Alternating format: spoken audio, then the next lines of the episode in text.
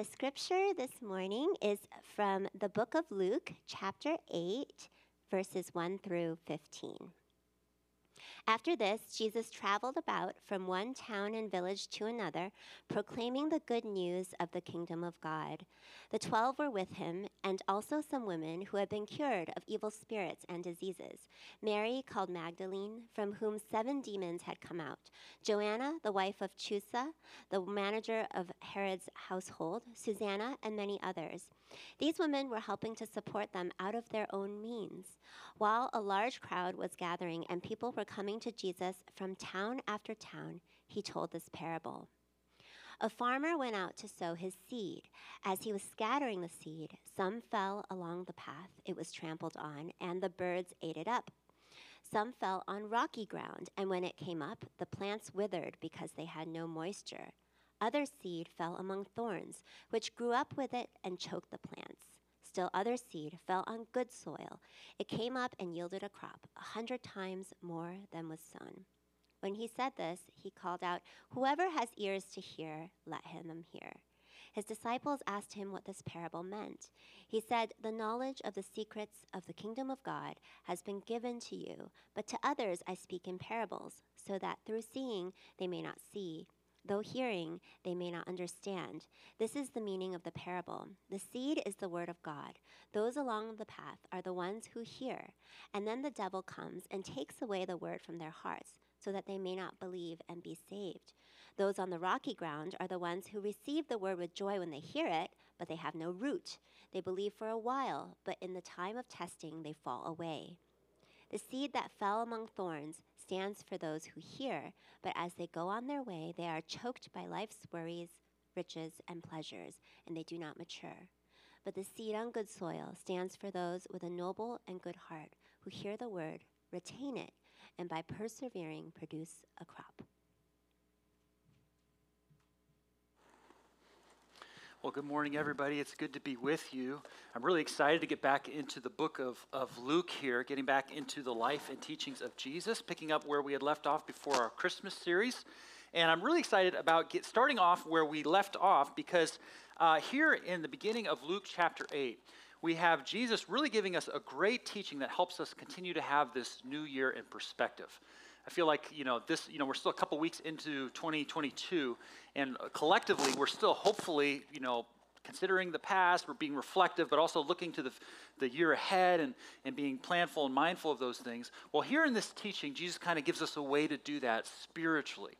We have a very famous parable, which is really a short story with a spiritual truth, a very famous teaching to help us consider these things. It's the parable of the sower which is uh, classically referred to as. And here in this parable, Jesus gives us kind of a, a way of taking a spiritual assessment for wherever we're at on our spiritual journey.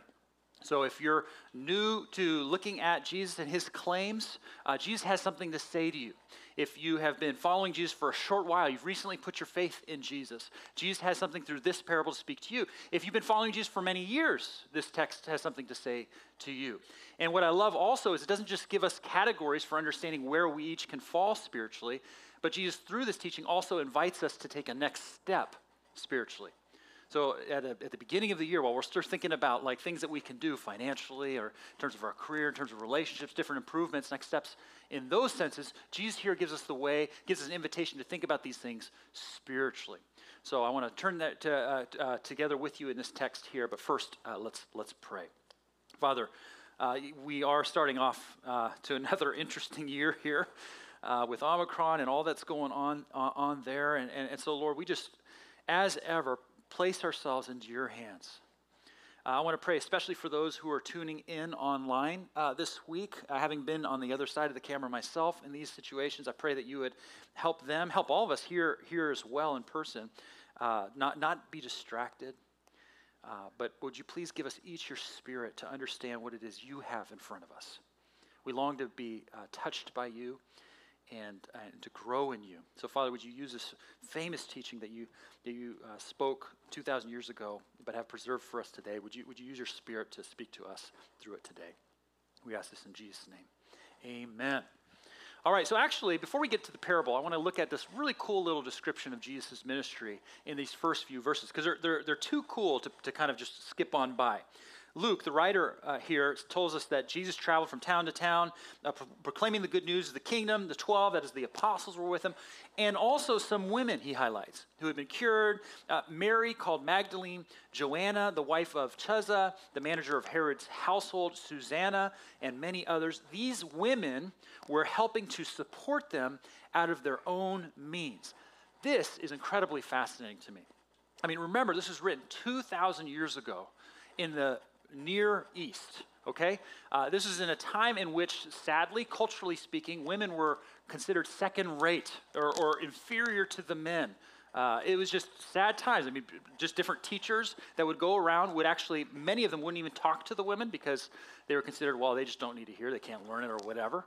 Uh, they would also, women were also uh, barred from giving testimony in courts of law because their testimony was considered invalid. I mean, that's the times we're talking about. And yet, Luke here not only highlights the fact that they were involved in Jesus' ministry, he straight up explains that they were bankrolling it. Right? I mean, the 12 apostles and Jesus, these women were helping financially make that possible. How is that not fascinating? And what's incredible about it, there's a couple things we can just real quickly hit, hit upon before we move on to the, the parable, is for one thing, uh, this would not have been written. Luke would not have included this if it had not actually happened.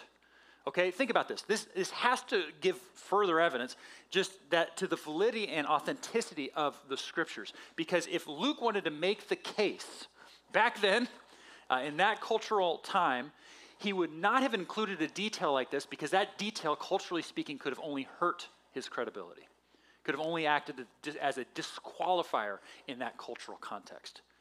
And yet Luke decided to include it.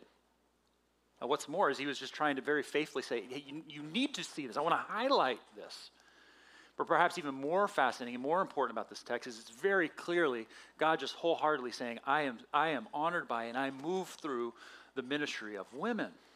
I mean, back then that was radical. Today it's important to hear this is an important thing that God wants us to understand that He works powerfully, is honored by the, the, the incredible ministry of women. I know this firsthand. Uh, you just had saw Cindy up on the stage. I'm married to someone who's very strong. Uh, comes, came out of the corporate world just with uh, having done incredible things there. Now utilizing her gifts in the in the ministry uh, more vocationally. Uh, this church is obviously filled with many uh, of you women who are doing an incredible job. But we just can't pass over the fact that God is just from the beginning has said, I want to and I'm going to work through women in powerful ways. It can't be underscored enough. But onto the, the parable, we see here four categories where each and every one of us fall spiritually. Okay, so we're going to break these down and we're going to see how Jesus really invites us each, wherever we are, to take a next step. Okay, so the first category, or maybe what we can u- do is utilize the language of this parable and talk about the first soil, because that's kind of what Jesus is setting up here. We see in verse 5. He says, A farmer went out to sow his seed, and he was scattering the seed. Some fell along the path this seed, this, this soil, found that the seed was trampled on and the birds ate it up. Okay, so the first category where we can fall spiritually, the first soil is along the path. Okay, so Jesus would go on in a few verses here to really explain the meaning of this text very explicitly. In verse 11, he says, This is the meaning of the parable. The, the seed is the word of God. So when he's talking about this seed that fall, fell along the, the path that was trampled on, and the birds ate it up. He's talking about people who didn't believe. If you see in verse 12, it's, uh, it won't be on the screen, but it says people who didn't believe and therefore weren't saved or didn't come into a forever relationship with God. In other words, Jesus is saying this kind of person, this person where they're at spiritually, is they hear God's word, but they don't really have an open heart to it. Their hearts, their minds aren't, aren't really open to hearing it for what it is. Uh, this reminds me of uh, a couple of friends, but one in particular that I had back in my undergraduate days. Uh, we would get into a lot of conversations, this group of friends and myself, and we would just talk about spiritual things. They knew I was a Christian, so they'd, they'd ask a lot of questions. And, you know, they even freely admitted the fact that oftentimes their questions were really trying to see if they could break down the faith, tear it down, that kind of thing. A lot of their questions were to the tune of, how can you believe if, and insert objection, right? How is it possible for Christians to believe this if, and then and, enter, fill in the blank there. And so they'd ask a lot of questions, and then me and actually my roommate and I, we'd, we'd you know, try our best to answer the questions. And actually, after answering a lot of these questions, a lot of the times for these friends, they'd actually say, oh, okay, uh, you know, I, I could see how that, that makes sense. That's, that's reasonable. And then they'd ask another question, and we'd try our best to answer the question. And they'd say something to the same effect. Oh, okay, I could see how you'd believe that. Okay. And after a while, after questions after questions, and you know, doing our best to answer, and I'm not trying to say we, we answered perfectly or wrapped everything up in a bow. You know, it's, it's, we're still talking about things of faith in that nature. But you know, coming to the place where time and time again they say, oh, "Okay, I could see that." I eventually came to the place where I was like, I, asking them, I said, you know, we've answered a lot of these questions, and these are really stimulating uh, conversations. And you know, we've gotten to the place, you know, on your own, you know, regard, you've gotten to the place where you thought, okay, I can see how that would be true. I could see how you believe that. Um, is is there anything we could say? Is, is there any question that you could have answered that would actually bring you to the place where you, you would believe, that you would receive this? And I remember one friend in particular, he thought about it for a second. He said, You know, now that you mention it, I don't think so. I don't, I don't think there's a question you can answer that would actually make me believe or, or receive this. And while that saddened me for any number of reasons, I also really appreciated the, the candor, the honesty, just, just saying that. It seems to me that's the type of person Jesus is describing here. Someone who hears God's word, maybe looks into it, maybe thinks that they have an open heart, but like that friend of mine just actually didn't really. Like it was just n- no. Uh, at one point, Jesus here in verse 8, it's like he's audibly sighing. He like articulates this sigh that he has. He says, "Let whoever has ears to hear, let them hear." He's like, "Would you hear? Farmer's out sowing the seed. Are you gonna, are you going to receive it?" Elsewhere, Jesus says, "I stand at the door and knock, and whoever opens the door, I will enter and eat with them, and they with me." I love that verse for a number of reasons, but one of those being, it, it, doesn't say, Jesus doesn't say, I stand at the door with like a blowhorn you know, just making real loud noise, obnoxiously, just, or I stand at the door with a sledgehammer, I'm going to bust it. I'm coming in whether you like it or not. He says, I stand at the door and knock. I'm here. The, the tapping is happening. The, the farmer is sowing seed. The question is, will you receive it? Or will you look at it, even before that, with an open heart, with an open mind? You know, some of my friends down the years have said, well, if God just showed me a big miraculous sign, then I'd believe. And you know, sometimes God works that way. I've actually seen him work that way. I've actually seen him work that way in certain friends who had basically said as much, and yet still on the other side of that big, frankly, miraculous thing, they didn't actually begin to follow him. I've, I've seen all the permutations of it, but Jesus says, uh, what I'm most interested in doing is just casting out the seed, knocking on the door, giving you what you need to to receive it. Will you receive it? You know, the scriptures talk about how God gives us just overwhelming evidence, if you will, for instance, through creation. Like just the, the miracle of life that we're here, the beauty of it, relationships, let alone things like how we came out of something. It couldn't have just been from nothing. And, and you talk about the fine tuning of the universe, you talk about morality, you talk about all these just intricate things such that we're here. The Bible talks about how creation reveals a creator, but the Bible also talks about how God reveals himself through his word. He makes himself available to say, Here, here I am Here's what I have for you through his word. The farmer is sowing his seed. And so, what I would say to you is if you're in this place where you're checking out the claims of Jesus, uh, can you do it with an open heart? Can you do it with an open mind? And what I what I gently suggest you do is there's no ba- better way to look into this than to look into the life of Jesus himself. Because at one point, Jesus says, If you've seen me, he's talking to one of his disciples, you've seen the Father. Meaning, if, if you look into the life of Jesus, the stories that we have preserved, his teachings, all the rest of it, and you get to know him and his heart, how he interacts with people, how he cares for people, how he works with people, then we get to see the, the heart and mind of God himself. And, and the claim there is if you understand him, you understand God. And then the question then becomes does that seem reasonable? Does he seem reasonable to you? Does, do, do his claims seem reasonable? Now, at different points, the objection might be, well, what about all those miracles? I'm not sure I can believe that, David. That's not easy to believe. Well, okay, but what's the claim here? Part of, part of his claim is that he's Son of God. And Son of God has to kind of be able to do miracles if he's God, is it not? Alvin Plantinga, a professor out of Michigan, uh, uh, wrote a book called Warranted Christian Belief. And it's a really fascinating uh, book, but in that, he basically, his thesis is essentially when you look at all the major Western philosophies, if you look at religions even, if, if you look at the evidence, it's actually by far easiest, he says, to believe in Christianity if you just, uh, over above all other things, if you allow for one thing, and that is the supernatural. If, if Jesus is God, and he is revealing who God is, and he's able to do what he's doing, can you look at his claims, understand who he is with an, with an open heart and with an open mind? And if, and if you do so, and it makes sense, can you, can you receive it? I'd encourage you to do that. Maybe this year, if you're checking him out. Look, the, the premise behind this thought, of course, is if this is true, which obviously we believe here at Current is to be true, it's too good not to look into. It's too important not to look into. So I'd encourage you, if that's where you are, to, to look into Jesus, to understand him. If you have any questions about it, or we can be assistance to you, we have different resources, that sort of thing. One next step for you, I'd encourage you to do, is to read one of the gospel accounts. You can read through Luke and just ask these questions. Uh, that's the first soil. That's the first spiritual category we can fall into, and its next step. Uh, number two, we see in verses 6 and 13. Jesus goes on to say, Some seed fell on rocky ground, and when it came up, the plants withered because they had no moisture. Then, when he goes on to elaborate the meaning with the disciples, he says this Those on the rocky ground are the ones who receive the word with joy when they hear it, but they have no root. They believe for a while, but in the time of testing, they fall away. So, of course, the second soil, special, second spiritual category that we can fall into, is rocky ground. These are people, it seems to me, who have made recent decisions to follow Jesus. Jesus says they receive it once with joy, but there's also this sober warning that they, could, they can follow, fall away.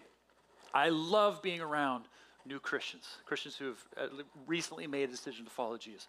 And one of the reasons for that is because there tends to be a lot of joy associated with it, which, by the way, there ought to be a lot of joy associated whenever you're a Christian about these wonderful promises. They're amazing, but when they're fresh, there's like a palpable joy that, that is often there. It often results in, in, in someone saying, I just got to tell anybody and everybody, which, again, all Christians ought to be doing all the time, not just when you're a young Christian.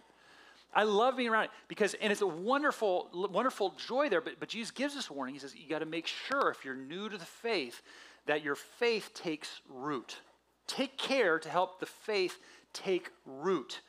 And um, it makes me think of, of newlyweds and newlywed love. Uh, you know, it's the classic stereotype of newlyweds to be like infatuated with one another. You know, uh, oh, what's that? It's coming to me right now. It's on my notes. You know, Bambi, Twitter, Twitter pated. You remember that? It's like this whole idea of like young, young birds in love and that sort of thing. And there's a beauty to that. It's to be celebrated. I mean, if you're not groaning, you can at least appreciate that's a beautiful thing that they have this love for one another. But one of the things that uh, counselors are trained to do, especially with newlywed couples in like premarital counseling or that sort of environment, is to help them understand that hey, that's not all that love's meant to be, right? Without like bursting the, the, the, bubble, so to speak. It's like helping them understand that love needs to also mature because, you know, when the honeymoon period, we even have a phrase talking about it, when that, when that time is over, like what's going to what's gonna remain? What's going to develop? How's this love going to mature? Now, again, newlywed lover, if we talk about that, uh, is a wonderful thing. Infatuated type love is wonderful. The Bible kind of talks about this with the Greek word eros. It's a, it's a beautiful thing. It's, it's to be celebrated in the right context and all of that. But then there's also these other types of love.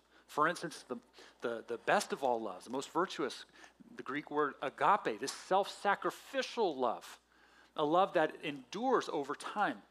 Think of it this way. If you look at a newlywed and you see them just like all googly eyes over each other, if you're not groaning, but you think that's wonderful, it's like that's there's a beauty there, okay? But then you also may see an elderly couple. Let's say they have, you know, both have gray hair, they're and, and you see them holding hands, and you're just like, hey, I don't know, whoever you are, you realize there's something special there. There's something really beautiful there. What is that?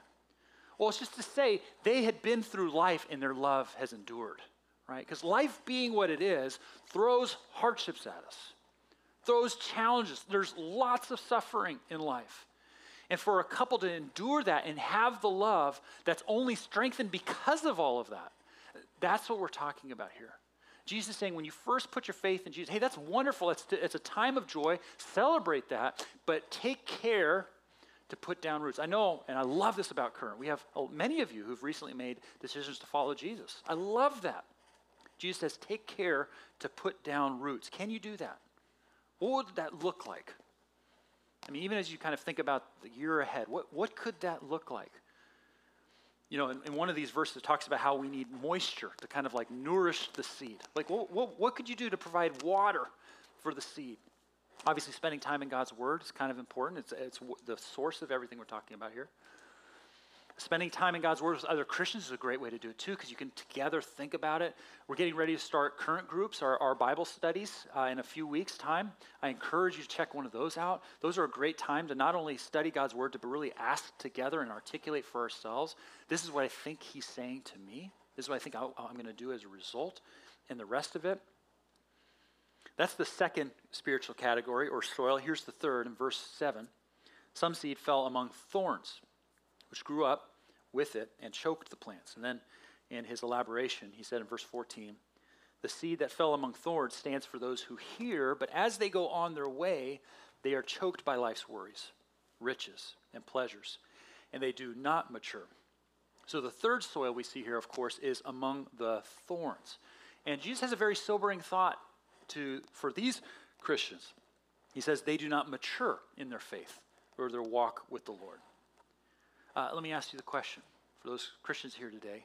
Uh, do any of you feel like your faith with the Lord, your relationship with the Lord, has stagnated at all? Do you, ever, do you feel like it's stagnated in any way? Jesus is saying if that's the case, there very well might be a reason related to some of these things he's highlighting here that are choking the life out of us.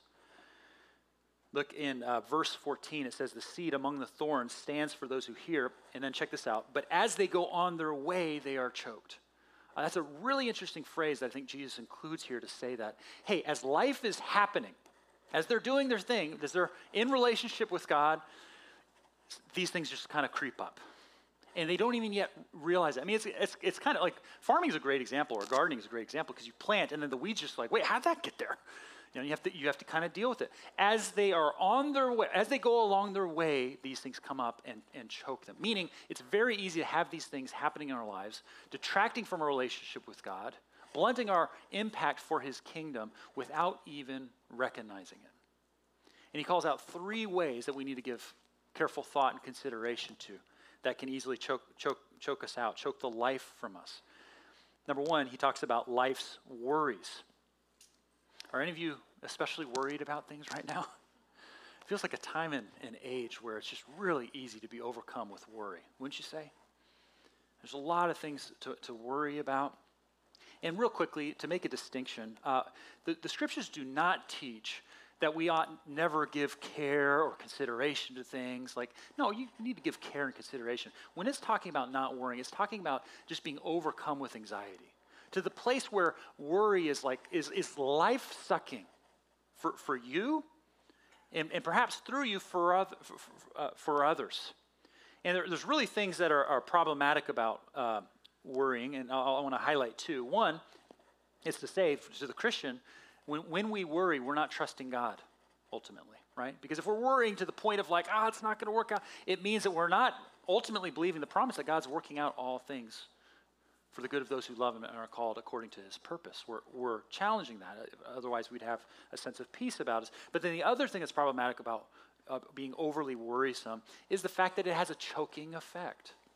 Have you ever been in a room with somebody who's a, is a worry person, a worrier, and it just has a real kind of dampening effect on the room? You know the mood just kind of shifts or maybe the way that they kind of are talking or out of the, the way that they talk is just in, in a way it's direct, directed at others. You could just you could you could feel it. The thing about worrying and really all these categories we're going to hit here is it's especially insidious. It just creeps up without our even knowing it. And it's really easy for and i just say this especially to christians it's really easy to kind of write off worry as no big deal or not a deal at all. But jesus is saying it's something that chokes out life chokes out our relationship with God, chokes out life in our relationship with others, as we can't be more like Jesus to others. It has a very uh, severe choking effect. The other way that, the other thing that can really have a choking effect on us, Jesus calls out, is life's riches. Life's riches. Riches can stunt our spiritual growth, our relationship with God, and it can impact it can, and our impact for God's kingdom. And you know, the reality is you don't have to be religious to understand that the pursuit of riches can have a choking effect on our lives. And you know, it's, it's really crazy to me to think that if Jesus was saying this back then, and it was true 2,000 years ago in that culture, how much more true is it today here in the Silicon Valley? Where we essentially live in the richest time of human history and the richest place on earth. I mean, it's just, it's just incredible.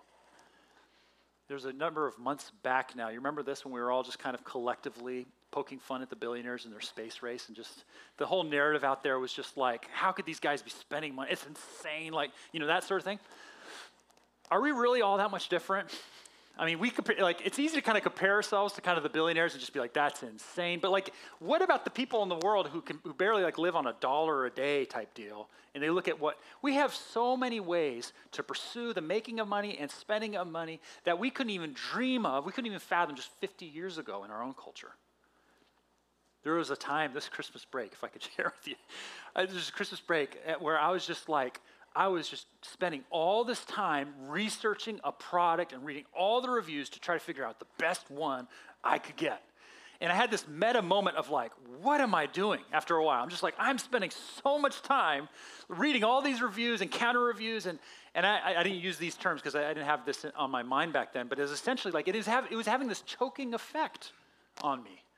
As I was just thinking about all these things and just the time I was spending, let alone the emotional energy that was probably going directed to that and all the rest of it, that might seem like more of a trivial example. Maybe it's not. But then think about things like the pursuit of the next promotion, the next level of gain in, the stock, in your stock portfolio, the next acquisition. Uh, riches in this area tend to be associated with things like position and title or having more responsibility at work, which, by the way, are wonderful things. We're not knocking those things. We're not saying don't pursue those things. But if those become the ultimate thing or the center of our lives, uh, it's something can very easily, without our even recognizing it, choke the life out of us, choke our relationship with God and with, with others as God would have it. The third way Jesus calls out that can have a choking effect on us is, is life's pleasures, he says.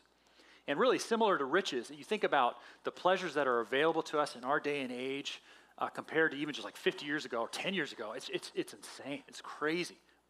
Uh, there was a couple years ago that I was in Las Vegas the first, uh, first time I went out to Las Vegas, uh, Cindy's family was having a reunion. It's a great place where we could meet up and go see shows and do all the rest of it. And I remember walking down the strip, and you didn't, I didn't even have to be on the strip to, to experience this, but walking down the strip, and it's not like I hadn't been to big cities before. I mean, I've lived in some big cities, but like Las Vegas was this like amplified to 100. I just remember walking down and just with all the lights, and with all the noise and the advertisements and the people and the car noise, I mean, it's just everything. It was like sensory overload. I had a moment where I was like, okay, if the Lord called me here, I, I could, I, I, could live here. But it's like, I don't think I could live here. It was just, it was just too much. I was just like, I was like, I, I could barely walk down the street for one night without it just feeling like over.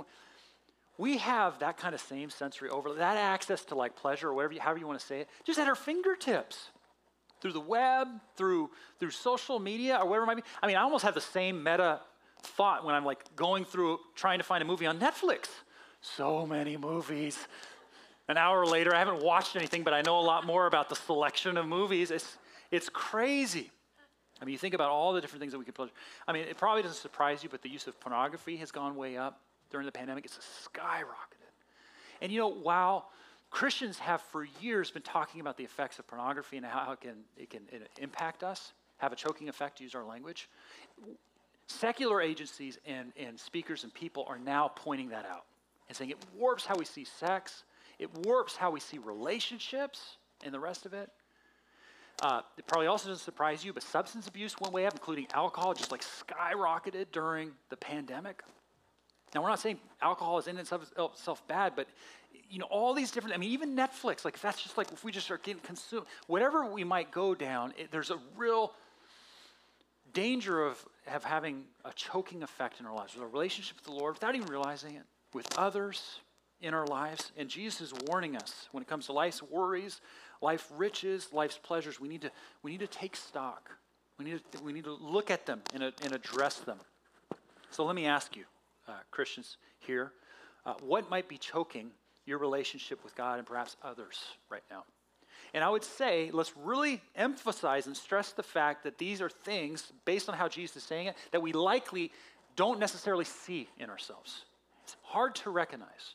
And let me also say, it's real easy to hear lists like this and think about the other person or another person in our life. This is a, a self assessment that we ought to do for ourselves. Is there something that might be choking in your life that you could, you could think about that's preventing you from striving for God's kingdom and His righteousness first? Do you struggle with life's worries, life's riches, life's pleasures? I was thinking about this this week, and it occurred to me that I, wa- I wonder if our personality types make us more susceptible to certain things here. Okay? Um, I'm no, no philosopher or whatever, but just bear with me for a second. Are you guys familiar with the Enneagram? Uh, it's kind of the latest trending for like the decade uh, personality assessment tools. It gives it kind of a number to, to ascribe to a personality type. So, for instance, if you're a one and you're a perfectionist, somebody who just has to have everything just kind of works really hard to have everything right, I imagine if that's you, you probably are, tend to be more susceptible to life's worries. Everything just kind of being right and, and, and having that in your grasp. If you are a type three or the quote achiever, uh, somebody who has just the real core desire to accomplish or succeed, I'm guessing you are probably more susceptible to the temptation of, of overly pursuing life's riches and, and the choking effects of that, or having the accomplishments or status that goes along with it. If you're a type 7 or an adventurer, always looking to have the next fun thing, uh, I, I imagine you're probably more susceptible to life's pleasures and its effects. But the point is, we all, all of us, each of us, are susceptible to all these things. Will we give care to, Jesus is asking, addressing these things, thinking about their effect, and, and turning towards Him with them? Those are the three spiritual categories of soil. Here's the fourth and final. Verse 8.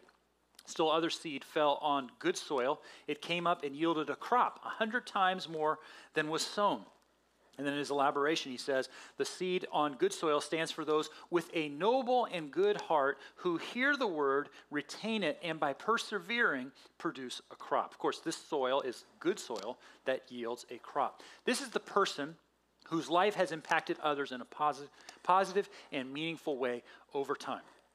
This is the type of person, if they hadn't, if, if they haven't, uh, excuse me, if they hadn't been in your life, you wouldn't be the person you are today or you wouldn't be experiencing the many blessings that God has given to you through them, uh, through your relationship.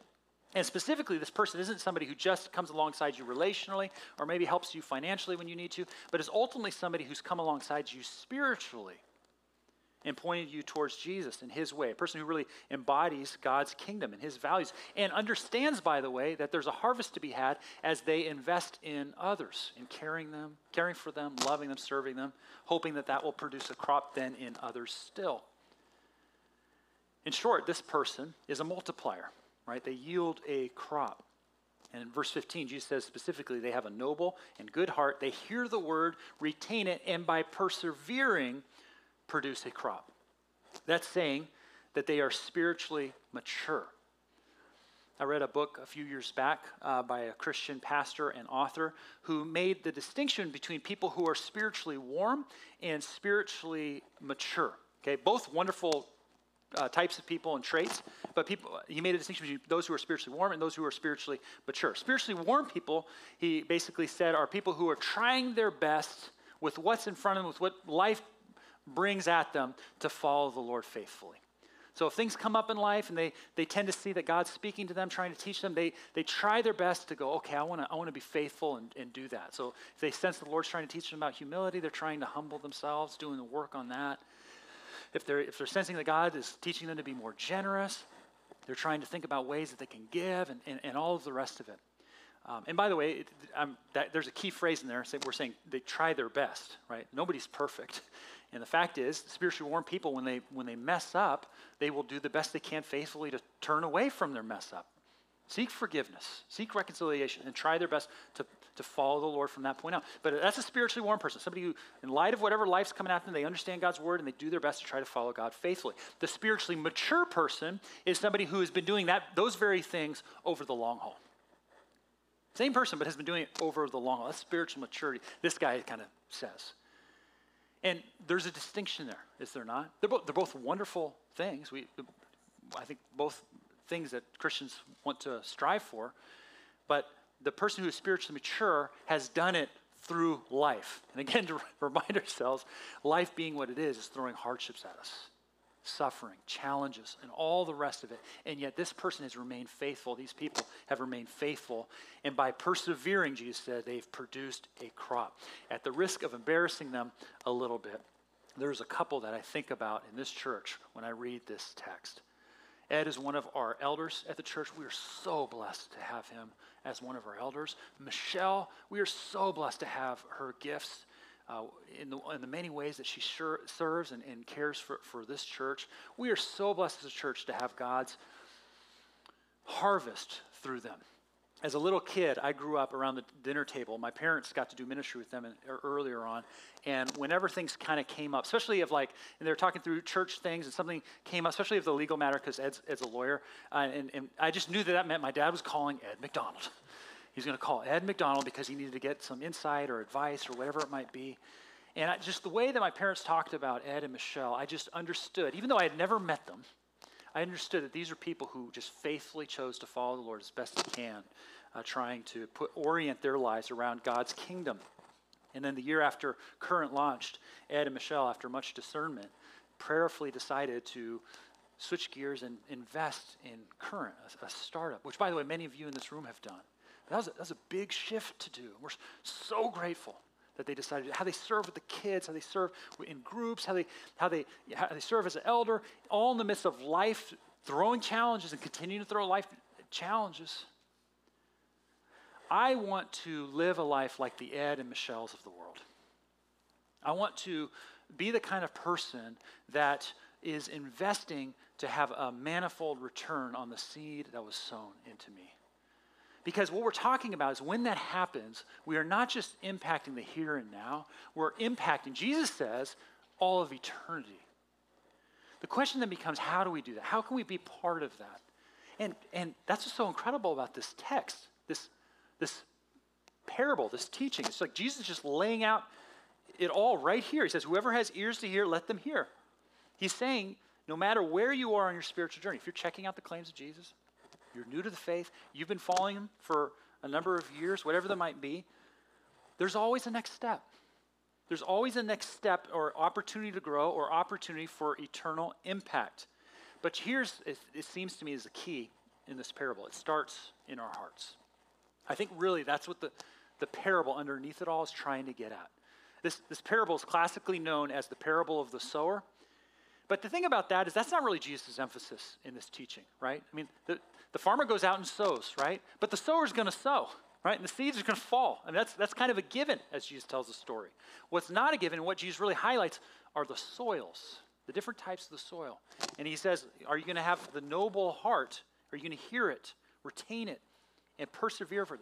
I really think this text is saying, whatever comes at us in life, are we going to have a heart posture of saying, God, I, I hear what you're saying. I'm going to retain that. I want to persevere in that. And do that over time. And the promise is we will bear fruit. Uh, that's really incredible. I mean, if there's anything I know about life, it's that life is short and life is precious. And if there's anything worthwhile, it's to invest in these things. Because, hey, there's a lot of fruit to have, be ha- to have here and now. But there's all the more to be have, if this is all true, which we believe to be true, into eternity. And this is what Jesus invites you and me into. So, how can we be a part of this? How can we take a next step? It, could be any number of ways that you could think about, pray about, perhaps even during this last song or, or this afternoon or into this week. But what might it look like for you to assess where you're at spiritually and take a next step with the Lord? Could it mean looking at his claims, looking at life of Jesus with an open heart? Could it mean reading his word as a new follower, trying to put down roots in it? Really trying to, to make it your own so that you're following him and beginning to persevere in it? Can you connect yourself to other Christians so that you're talking about it with others and you're having accountability that way and you're, you're sharpening each other and the rest of it? Can it be looking to work on things that might be choking your relationship with God, choking your relationship with others? Could it be investing in others? I mean, I love that about Jesus. He's saying, hey, I want you to produce a fruit, man, like 100 times what was sown in you. And Jesus is straight up doing that while he's talking about it. Remember the first few verses where he says he's spending time with the 12? Spending time with these women? He's, he's, he's investing, he's doing what he's, he's doing as he's preaching it. This is the way to have not only here and now impact, but eternal impact. Do you want to be a part of that? Jesus invites us into it. Let's pray. Father, we're so grateful that you came uh, to teach us the way of your kingdom. that you had and have each of us in mind uh, when you are teaching this text, wherever we're at in our spiritual journey, that there's, there's always a next step for you, uh, towards you. So, Father, we, we pray that you would help us see these truths and let them shape our 2022. Uh, to those who are checking out your claims, I pray that you would reveal yourself to them and open their hearts to you. To those who are new, newly followers of yours, would you, would you help them keep a joy and passion for you as well as, as to put down roots and find nourishment in you and your word. To those of you, uh, to those who have been following for you for a while, would you help each of us not be choked out by life's worries, riches, pleasures? And would you help us be quick to ask uh, and receive your forgiveness, that we might ultimately be the good soil that you describe here? Would you please help us to be noble and good of heart, hearing your word, retaining it, and by persevering, producing a crop. We pray this in the name of the one who persevered for us, the name of Jesus. Amen.